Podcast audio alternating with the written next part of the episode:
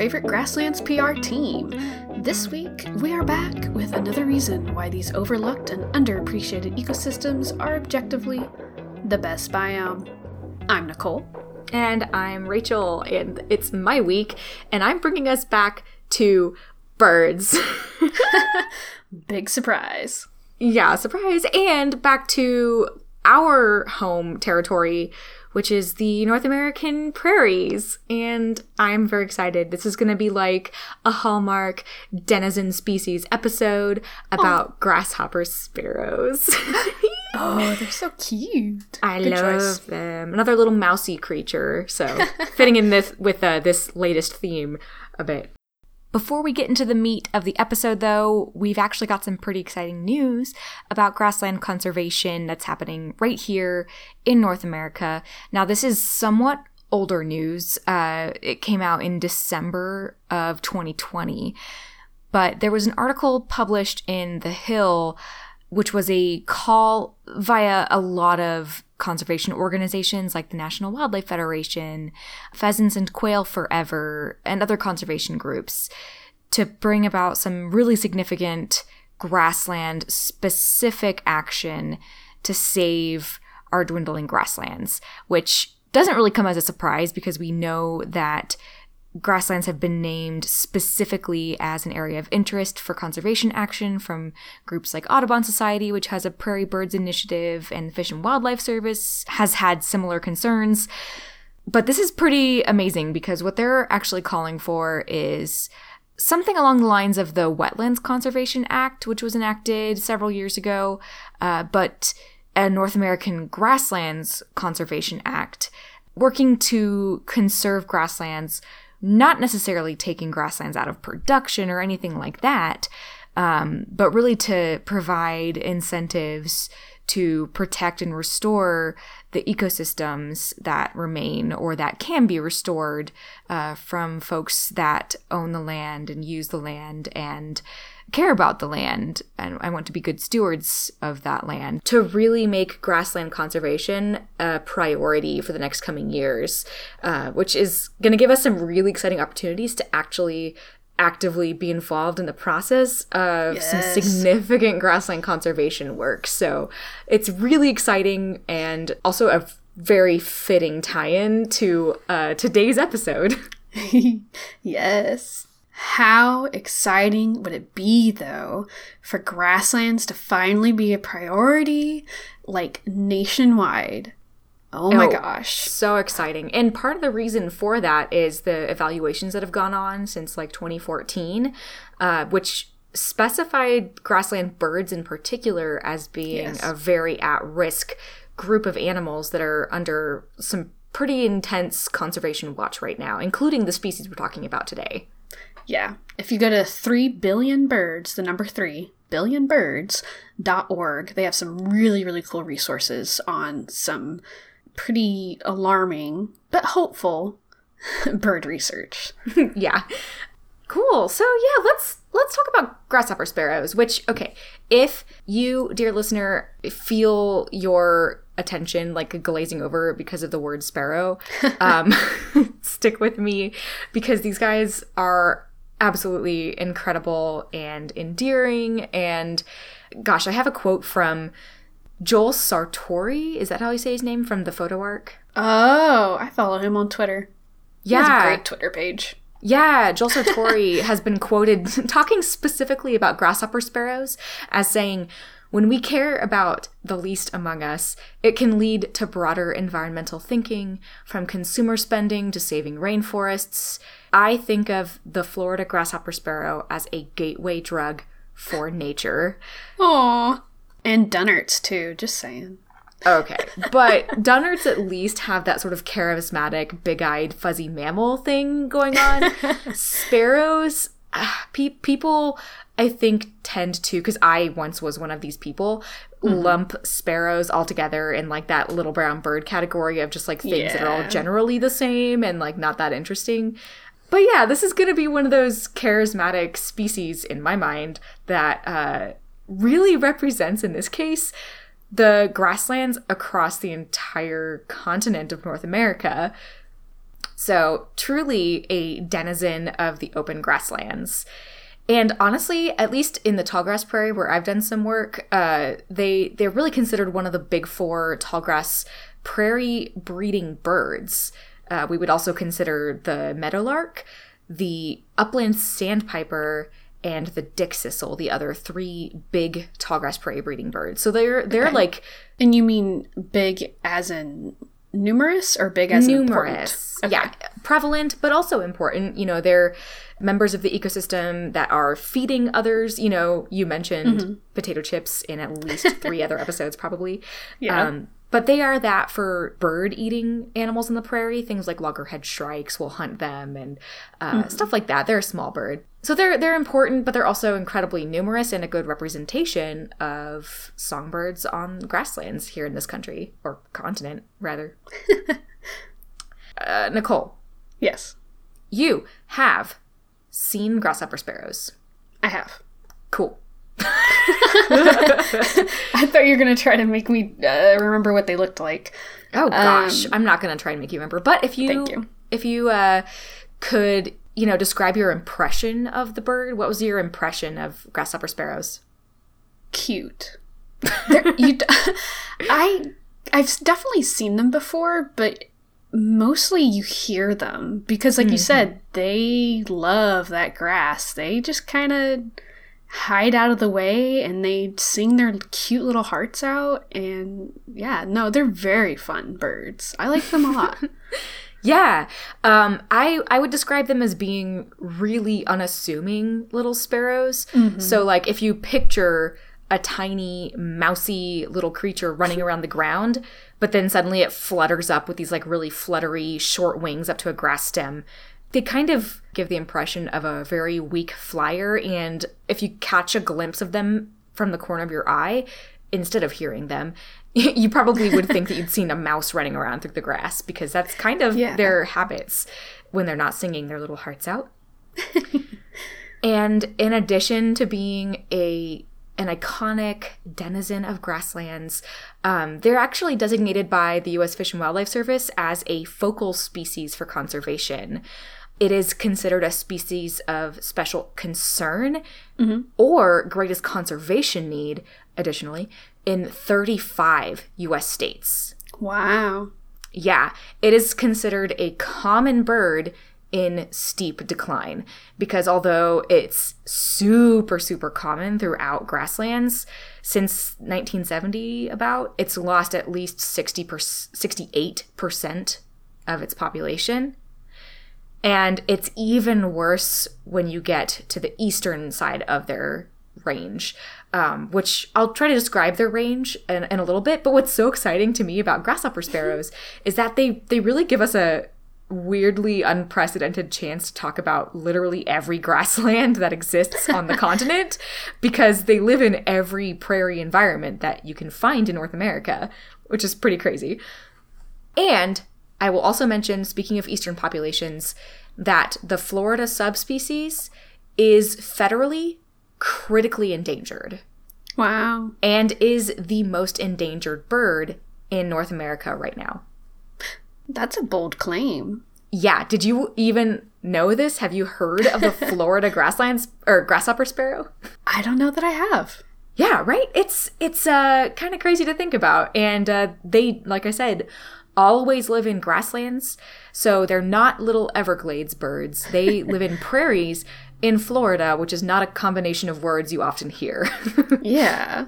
Okay, so so let me give you like a basic description of the grasshopper sparrow and its range, habitats, behaviors, that kind of stuff. And then I really want to tell you the story of the Florida grasshopper sparrow and some of the conservation successes and interests for this animal. And uh, yeah, let's dive into it. First off, why are they called grasshopper sparrows? Excellent question. And depending on who you ask, you will get one of two answers. You will hear either, it's because they sound like insects, which personally I think is not true because I only see that claim in non academic places. Um, the true reason probably is the second claim you'll see in those more academic places, which is that it's their diet. So they do have an insecty song. I was gonna say, I was just gonna say that. I was like, they do sound like bugs, though. they definitely do. Um, but one of the primary sources of food for them is grasshoppers specifically. Okay. Yeah. And Where were uh, they during like the Great Plague of grasshoppers that like destroyed people's farms and stuff? Huh? I mean, probably struggling because the grassland habitats were degraded. I don't know. Okay, Uh, I'm, I'm sorry yeah. I asked. Now I'm sad. No, it's it's everything's fine. Um, they will feed insects, uh, lots of insects, grasshoppers, caterpillars, beetles, other things like that. They will sometimes eat seeds too, but they mostly eat insects. And when they feed those grasshoppers to their chicks in the nest, they will vigorously shake them to uh, get the legs off of them so they can't hop away and the baby birds can just devour them easily, which oh I think gosh, is adorable. is it? Uh, yeah. That's Okay. called good parenting. Just vigorously shake the legs off those grasshoppers. Great Oh, job. little- gosh. I mean, they're tiny little okay. cute babies and they're they're eating bugs. I just love it. and as far as appearance goes with the grasshopper sparrow, they are not one of the tiny streaky sparrows. Mm-hmm. They're really a buffy plain looking thing with tiny yellow splashes of color on their face and hmm. on their wings.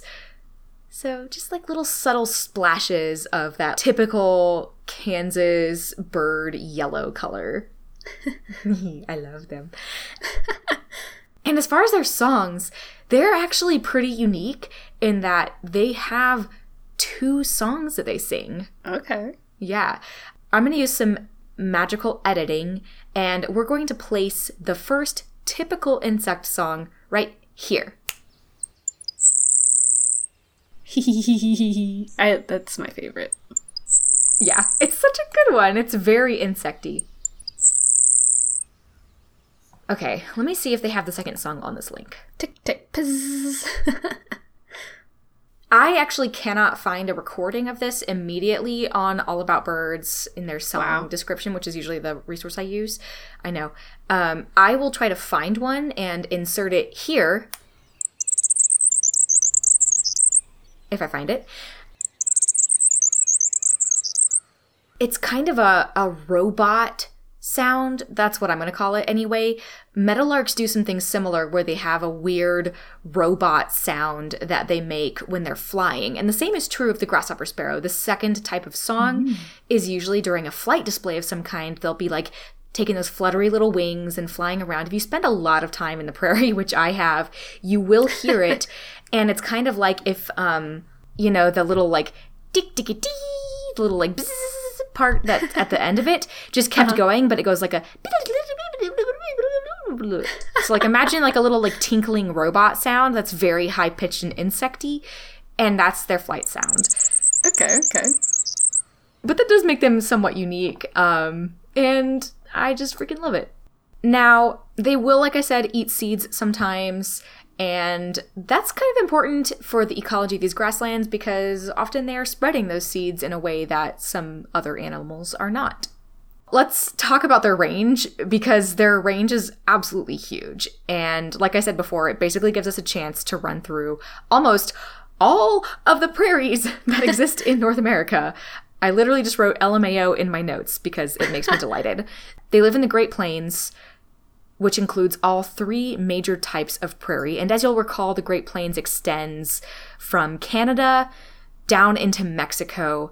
Additionally, they also live in the east and the west with resident populations living in prairies in Florida all year round. And those birds are living in coastal prairies. Okay, okay. Yeah, I'm, I'm looking at a range map um, on the All About Birds website, and it's just like this nice little, like, normal looking range map with, like, you know, the blue for winter, and there's just like two little spots in Florida with, like, all year round.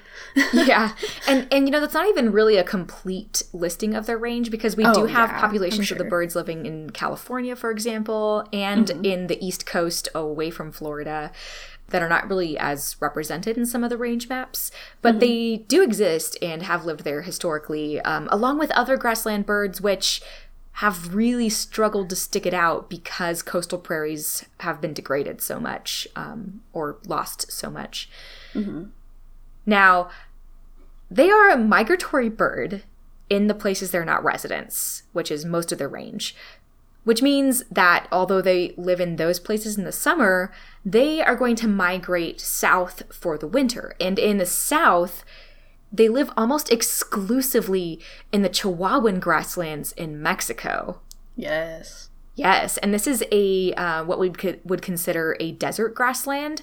So it is a grassland, but it's very arid and has a lot of characteristics in common with the desert. So the Chihuahuan grasslands, for example, would occur in the Chihuahuan Desert, or what gets labeled as the Chihuahuan Desert.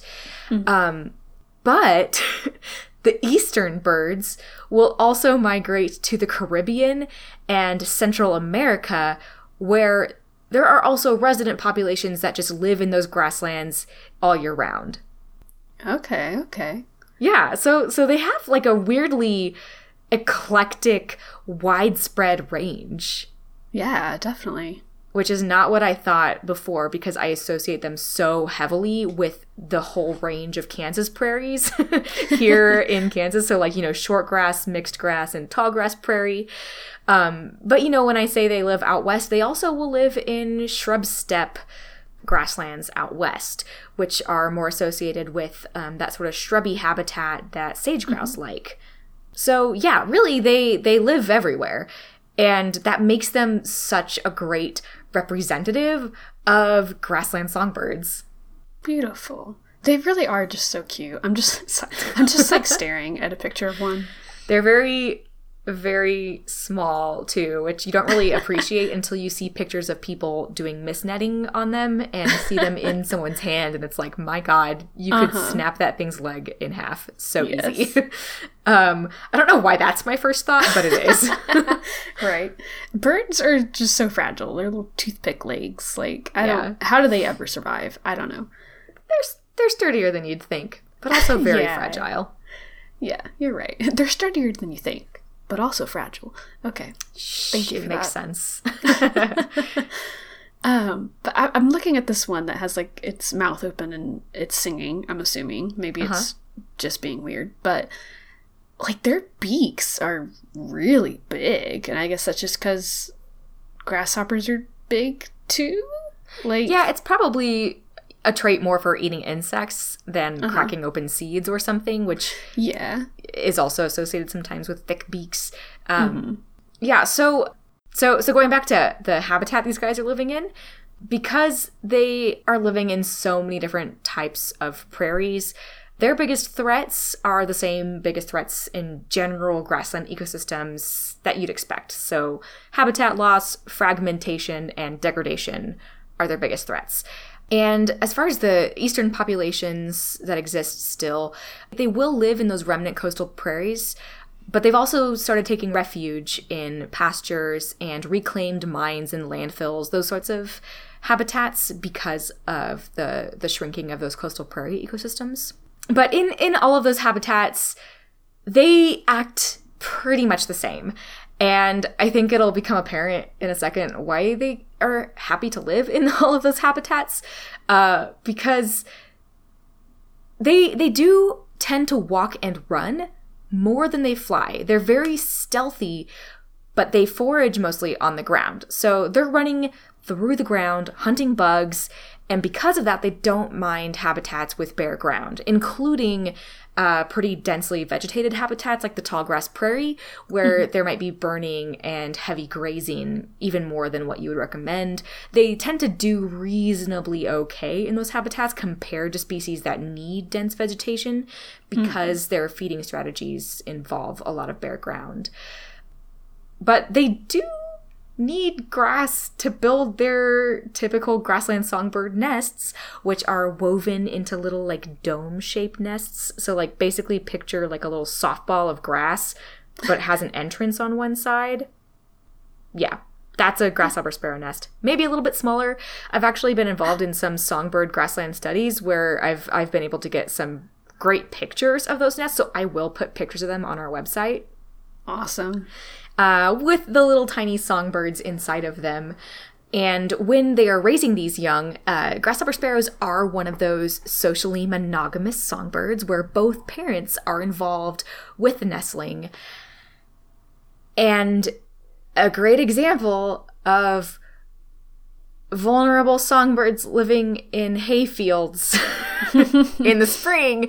And why spring haying can be a pretty bad practice for grassland birds because a lot of the available habitat left for them is the kind of habitat that's hayed right when they've got grassy nests buried in the grass. So you picture Yeah. you know that haying mowing that happens in the spring. A lot of those spring nestlings are just compacted into hay bales Oh no. at a pretty vulnerable stage in in their their breeding season. Yeah, so that's kind of sad. Um, and they do have seasonal relationships, so you know every spring a pair of them will get together and uh, hopefully not get bowled over by hay baling, uh, Gosh. mowed over by haying. yep. Yep. Baby Wait. murder. Uh, Thanks for that. Yeah.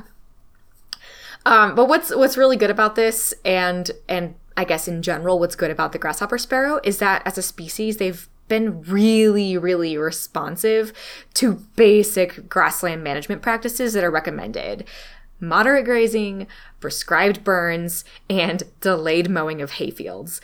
That's, again, super basic recommendations for preserving grassland habitat.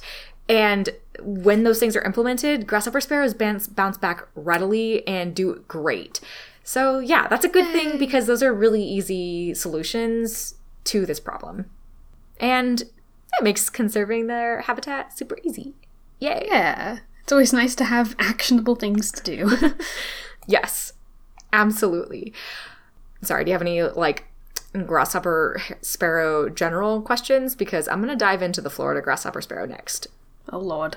Um, no. I'm still disturbed by their tiny, tiny, tiny upper beak and their thick bottom beak, but that's okay. You're going to have That's to a get over personal that. thing. That's just how they are, and you're being a little unnecessarily judgmental of their appearance.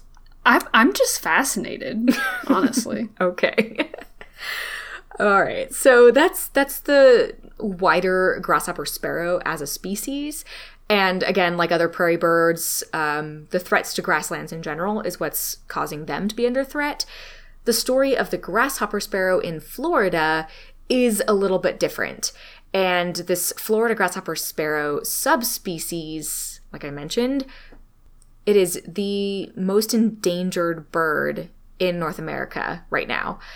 I'm going to recommend that as soon as you're done listening to this podcast, you go listen to the American Birding Association podcast, where they spoke to one of the people working closely with this project about how they've been working with this subspecies. But as Nate Swick points out on that podcast, uh, he, he calls them one of the most underrated bird stories of the last few years Aw. which is true in my opinion. like absolutely the best description ever because this is a really really recent story and one of the reasons why I felt like this grasshopper sparrow was the species to cover first when it came to these like grassland denizens in North American prairies, right? This success story, and I'm gonna like put an asterisk on that success because we've really had one year of success, which is Okay, a good sign, but we're not, you know, out of the woods just yet. Okay, um, can I? I'm gonna ask you a question first, um, to kind of like figure out how much you understand about some of these endangered bird issues that have happened in the last like 30 years. Are you familiar at all with the dusky seaside sparrow? Nope. Oh, wow. Okay, cool. Um, I'm going to set the stage for this story by introducing, I think, the dusky seaside sparrow because a lot of the conservationists who are talking about the Florida grasshopper sparrow compare the plight of this bird to the dusky seaside sparrow and use that as an analogy for why conservationists have been so on top of this work with this species. So the dusky seaside sparrow went extinct in or was declared extinct in 1990. They were found to be in decline, but by the time they were brought into captivity to try and save them, they had acted too late and they mm. could only find males. Oh no. And despite all of the efforts of the biologists at the time, they could not find a single female to bring into captivity to save the species. Interestingly, uh, Walt Disney World was quite involved in this conservation effort because they were living on grounds at Walt Disney World Resort in Florida. So the last existing male, Dusky Seaside Sparrow, died in the resort in 1987. And that's three years before they were declared extinct because people were holding out hope. Yeah. Um, but it is considered extinct and has never been seen uh, since. And that bird is actually the last bird to go extinct in North America. Oh, really? So since then, we haven't lost a single species or subspecies, which are also considered, you know, as equally important in conservation as species on the federal level. So we haven't lost any other birds since then. That's wild. I know. And so this this might uh, kind of give the context we need to understand why a headline in 2018 by Scientific American that says, "Is this the year the Florida grasshopper sparrow goes extinct?" makes this story significant because that was a 30 year period where we haven't lost a single species to extinction. But the Florida grasshopper sparrow was rapidly approaching the brink and is kind of considered to be on, I don't know, a, a countdown toward extinction at this point. Yeah. Yeah. You want to hear something kind of sad? I don't know, do I? I, I don't know. I don't. It's not like sad. I think it's almost.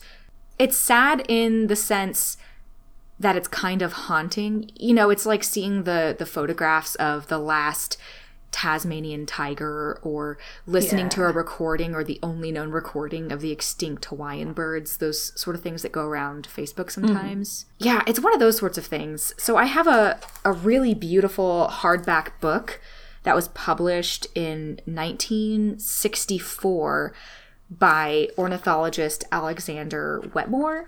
And it's old enough that it has species accounts of extinct birds mm. as if they're just normal birds that aren't Yeah. under any threat at all. Like the ivory billed woodpecker has a, a whole description in this book. And That's awesome. I know from like, you know, eyewitnesses and stuff.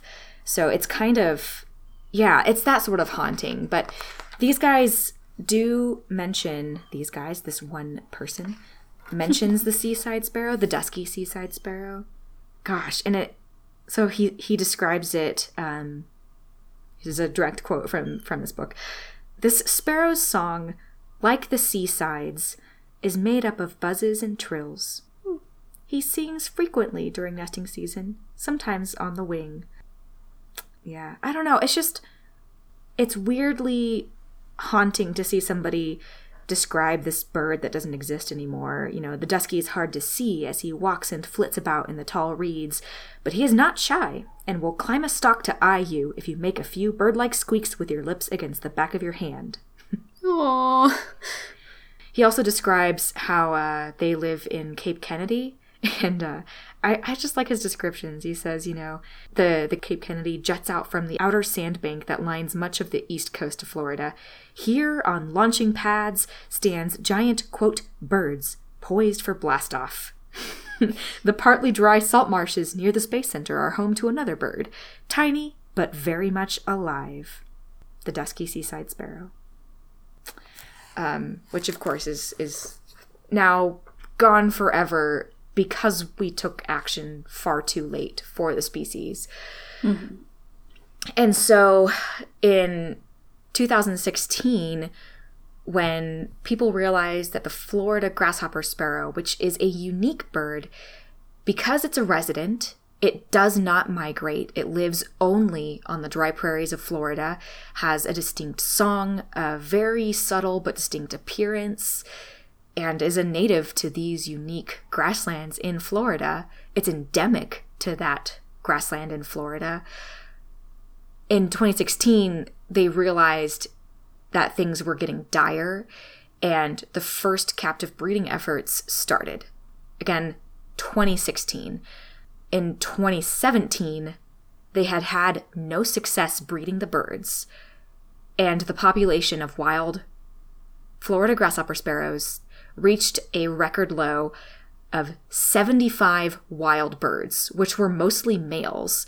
So Wow. they only had about mm, 30 pairs of birds that could reproduce. Um, it got even lower than that in subsequent years. So at that point, many thought it would fade into extinction pretty much exactly like the dusky seaside sparrow did.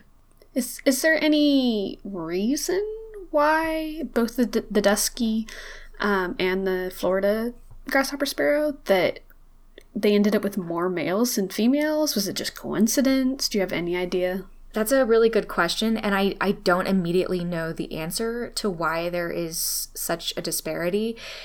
In particular, because there's so many different factors that could be at play, whether it's, you know, the shared parental roles being skewed in such a way that females are more at risk, whether it's, um, you know, birds can control the sexes of their offspring. So maybe it's just a better strategy to produce more males, and that's normal for the species or something Yeah. yeah i'm not i'm not quite sure what the reason is um, but what's also incredibly difficult about these conservation efforts when you're especially down to limited numbers like that is that you know number one you want to keep a wild population thriving because getting a bird that's extinct in the wild back into the wild is incredibly difficult because they have so many behaviors that are integral to survival that have to be learned from their parents.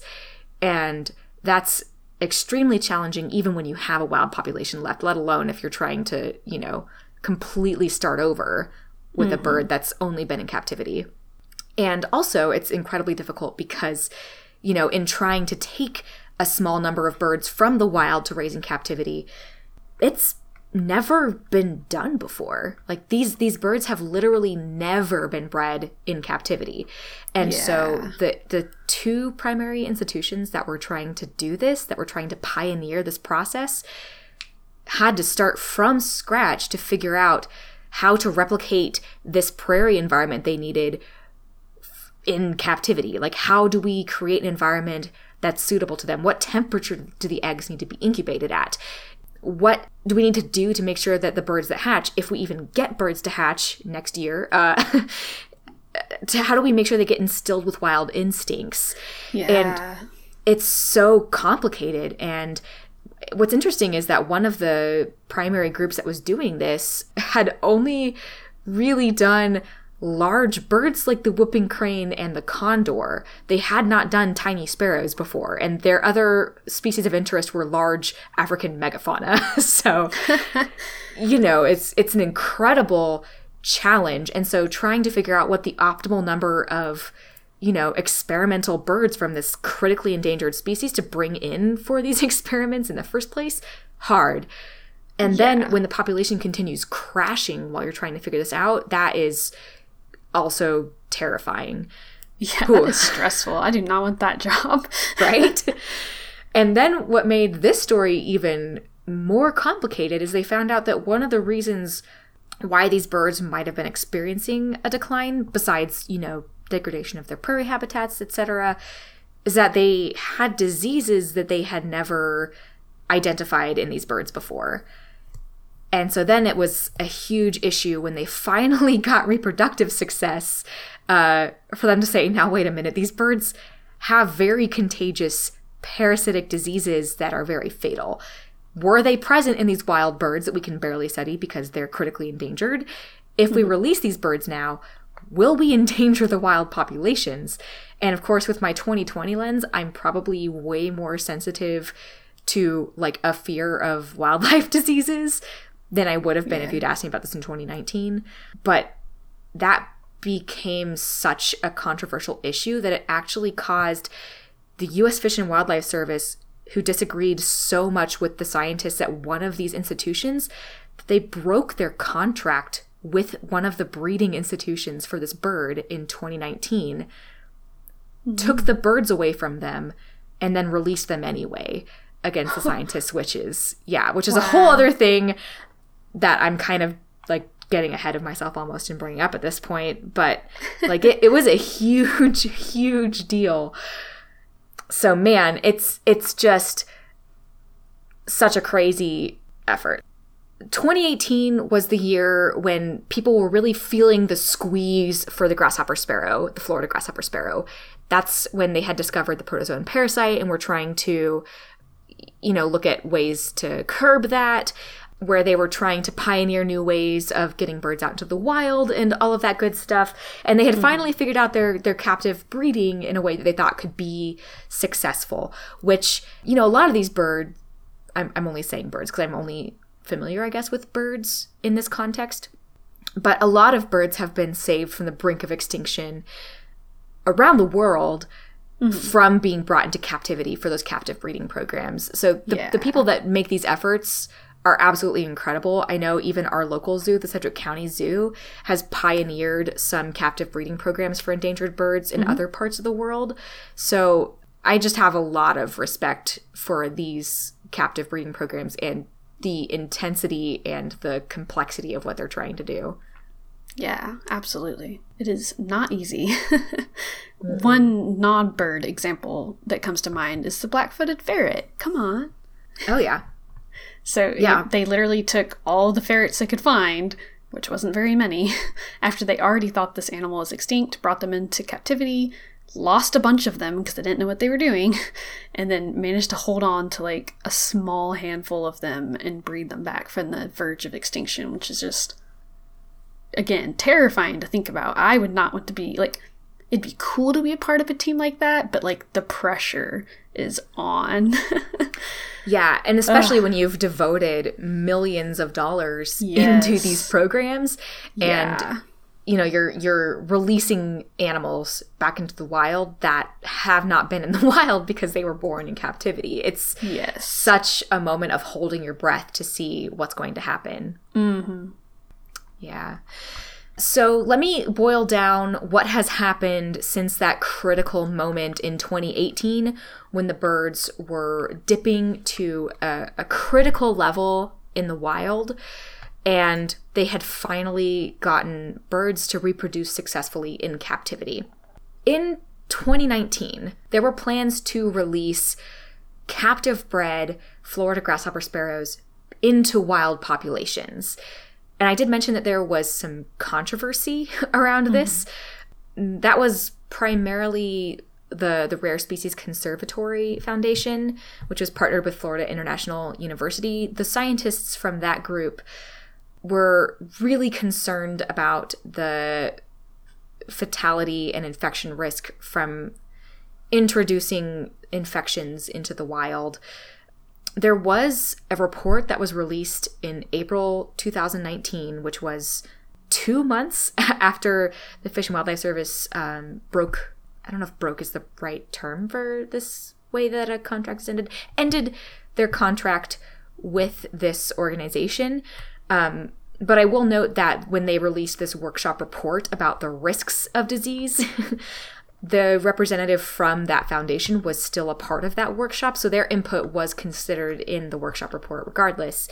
Um, okay. The conclusion they made was that because of the critical turning point of the wild population and the information that they did have available about at least some of the strains they'd identified in the captive birds being mm present in some of the wild populations already, and some of the assumptions that, that were made by the disease experts that transmission would not be quite as bad as it was in a captive environment.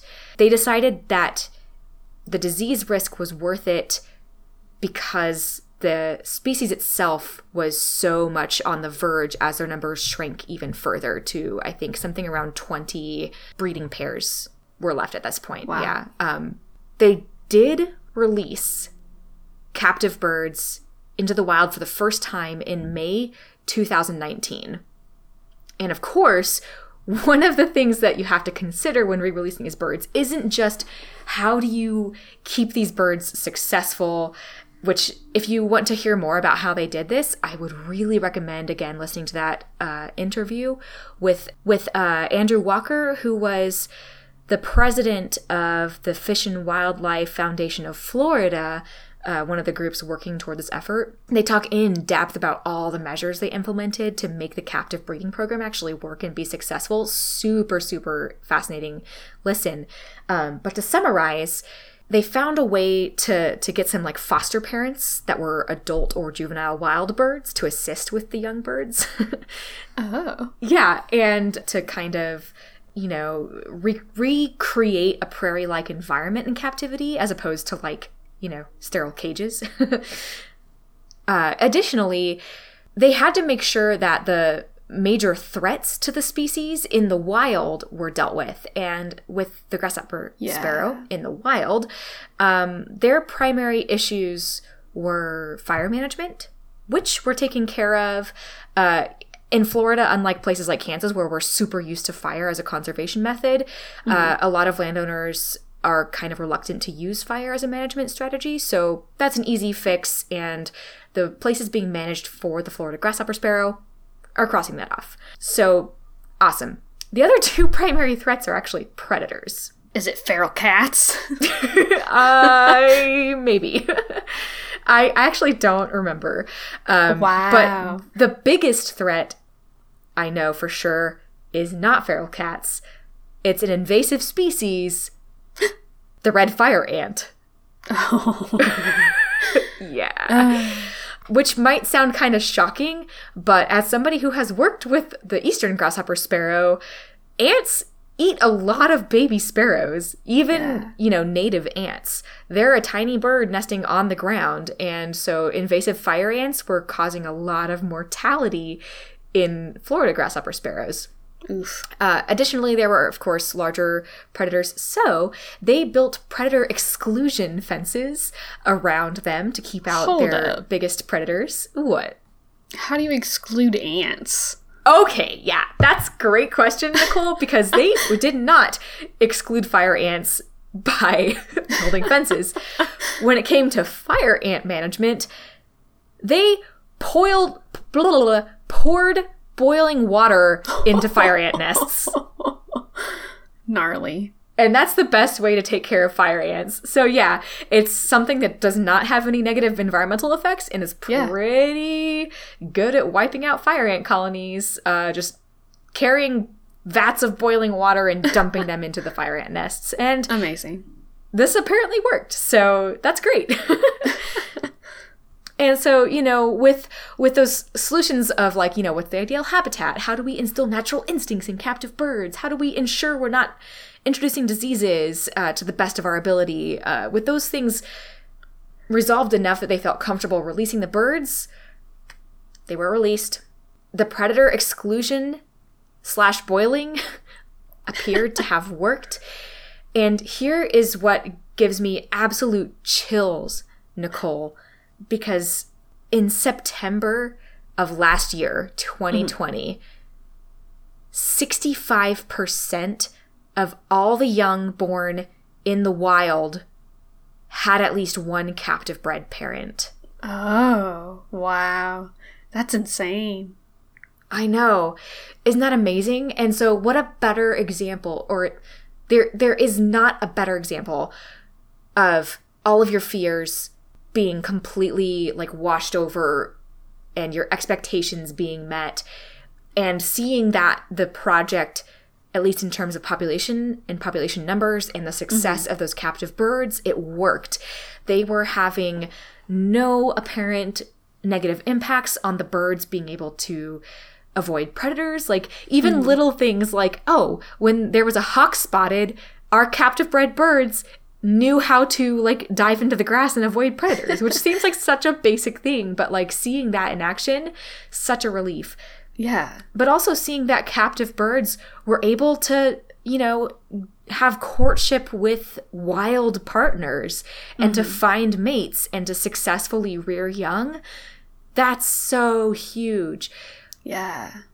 And so when I say that this is an, a success story with an asterisk, it's it's a pretty big success story, but mm. we're just in the beginning phase and there's about a 5-year plan for the success of this species. So there's some some work to go, but you know, for all of the hardships that this project has endured and everything kind of being stacked against them and a lot of controversy about how to do what's best for the species and for the individual birds, you know, it's it's pretty incredible that they've gone from not being able to have a single chick born in captivity to having 65% of wild chicks coming from a captive parent.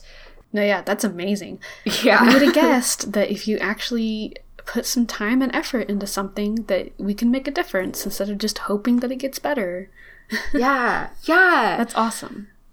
And it's so, I think, I don't know, just relieving and heartwarming mm-hmm. and hope filling it, like just like it fills everybody with hope. And especially the people in florida who feel like a sort of ownership over the success of this species. You know like this is their endemic prairie bird. It's yeah. distinct from eastern grasshopper sparrows although it has so many similarities to it. And it's a way to almost like make up for mistakes in the past that are still today sort of haunting our conservation efforts yeah. And it's so cool to see this working yeah, so we have a long ways to go, not only for the Florida grasshopper sparrow, but for all of these little grassland sparrows and grassland species. You know, the grasshopper sparrow as a as a whole, so the eastern grasshopper sparrow is on the yellow watch list. As so is the Henslow's sparrow, which is another ultra secretive, similar but more streaky little sparrow. you know, a, a lot of these birds are facing some historically low points in their numbers. Mm. And uh, I just am very hopeful, especially now with so many organizations and governmental agencies and partners of those agencies stating outright that, you know, we're watching this decline in prairie birds as a whole. Mm-hmm. And we're recognizing and trying to make steps toward conservation. I, I have a lot of hope that we're in a moment now where we're not going to let what happened to birds like the dusky seaside sparrow happen again. I'm I'm really really hopeful and really excited and we'll have to save Henslow sparrows for another time because I know our, our friend Lindsay has actually done field work for Henslow sparrows. But, you know, some of the most charismatic little birds out on the prairie that, you know, their their sound fills the landscape whether you recognize who's responsible for that sound or not.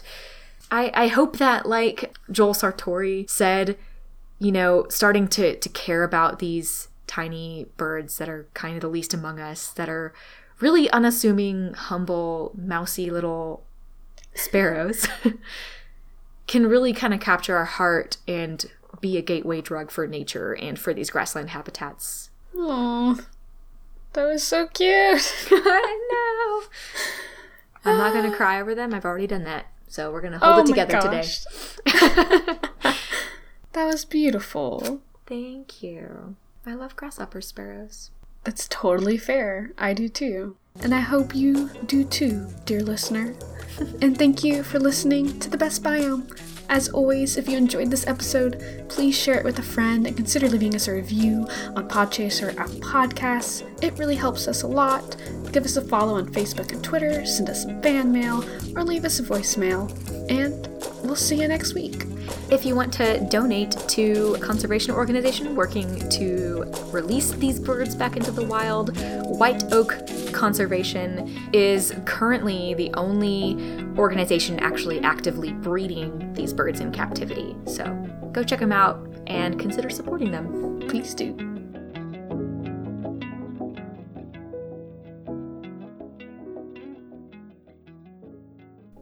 Save the grasshopper sparrow, save the world's prairies.